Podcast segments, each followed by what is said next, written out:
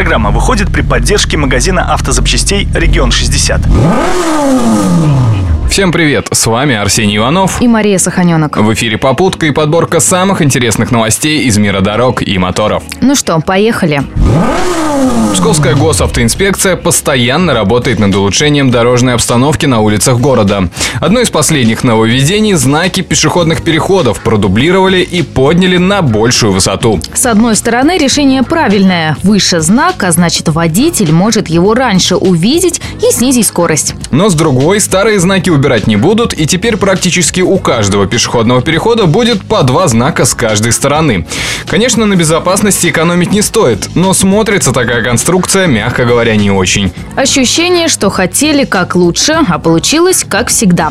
Перекресток Рижского проспекта и Максима Горького. Фонарный столб, тут же светофор, знак пешеходного перехода и еще один знак возвышается над всей этой конструкцией. Причем все это установлено криво. Видимо, здесь действовали по принципу «много не мало», но внешний вид этого нагромождения портит впечатление от псковских дорог, которые и без того в плачевном состоянии. На дороге Великие Луки-Невель за один день произошло сразу несколько серьезных аварий, а причиной тому послужило разбитое дорожное покрытие. И судя по фотографиям очевидцев с места ДТП, дороги там действительно в ужасном состоянии. И хорошо, что аварии обошлись без жертв. Конечно, в чем действительно причина аварии, предстоит разобраться инспекторам. Но если предположения подтвердятся, дорожникам по новым правилам грозят значительные штрафы, которые были введены в этом году. Хотя некоторые интернет-пользователи обвиняют водителей в нарушении скоростного режима и необдуманности их действий. Но в любом случае, думаю, дорожным службам стоит задуматься. Может дешевле содержать дорожное покрытие в приличном состоянии, чем тратиться на адвоката и суды.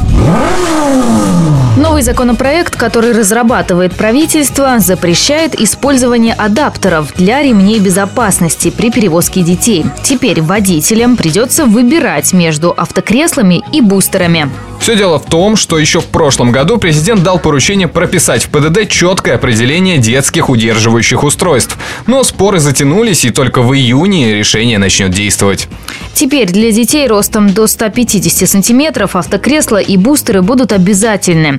Что интересно, ребята, чей рост 148 или 149 сантиметров, должны также будут находиться в удерживающих устройствах. В противном случае водитель будет оштрафован на 3000. На такие ситуации обратил внимание лидер движения «Синие ведерки» Петр Шкуматов. Что интересно, не так давно Верховный суд отменил штраф жителя Екатеринбурга, который возил детей, пристегивая их ремнями безопасности с помощью специального детского удерживающего устройства ФЭСТ. Все дело в том, что в правилах четко не прописано, с помощью каких устройств можно перевозить детей. Но даже при условии, что теперь в правилах будут перечислены средства для перевозки детей, что делать с рынком некачественных и поддельных автокресел никто не знает. А учитывая высокие цены на те самые автокресла, многие просто не смогут себе позволить такие удерживающие устройства. Конечно, приспособления по типу FAST в случае ДТП для ребенка обернутся как минимум травмами. Но вот цена в 500-800 рублей для многих окажется решающим фактором. Надеюсь, водители поймут, что безопасность детей превыше всего. И лучше потратиться на кресло или бустер, чем собирать штрафы и надеяться, что все обойдется. На этом у нас все. Рулите на здоровье. Удачи в пути.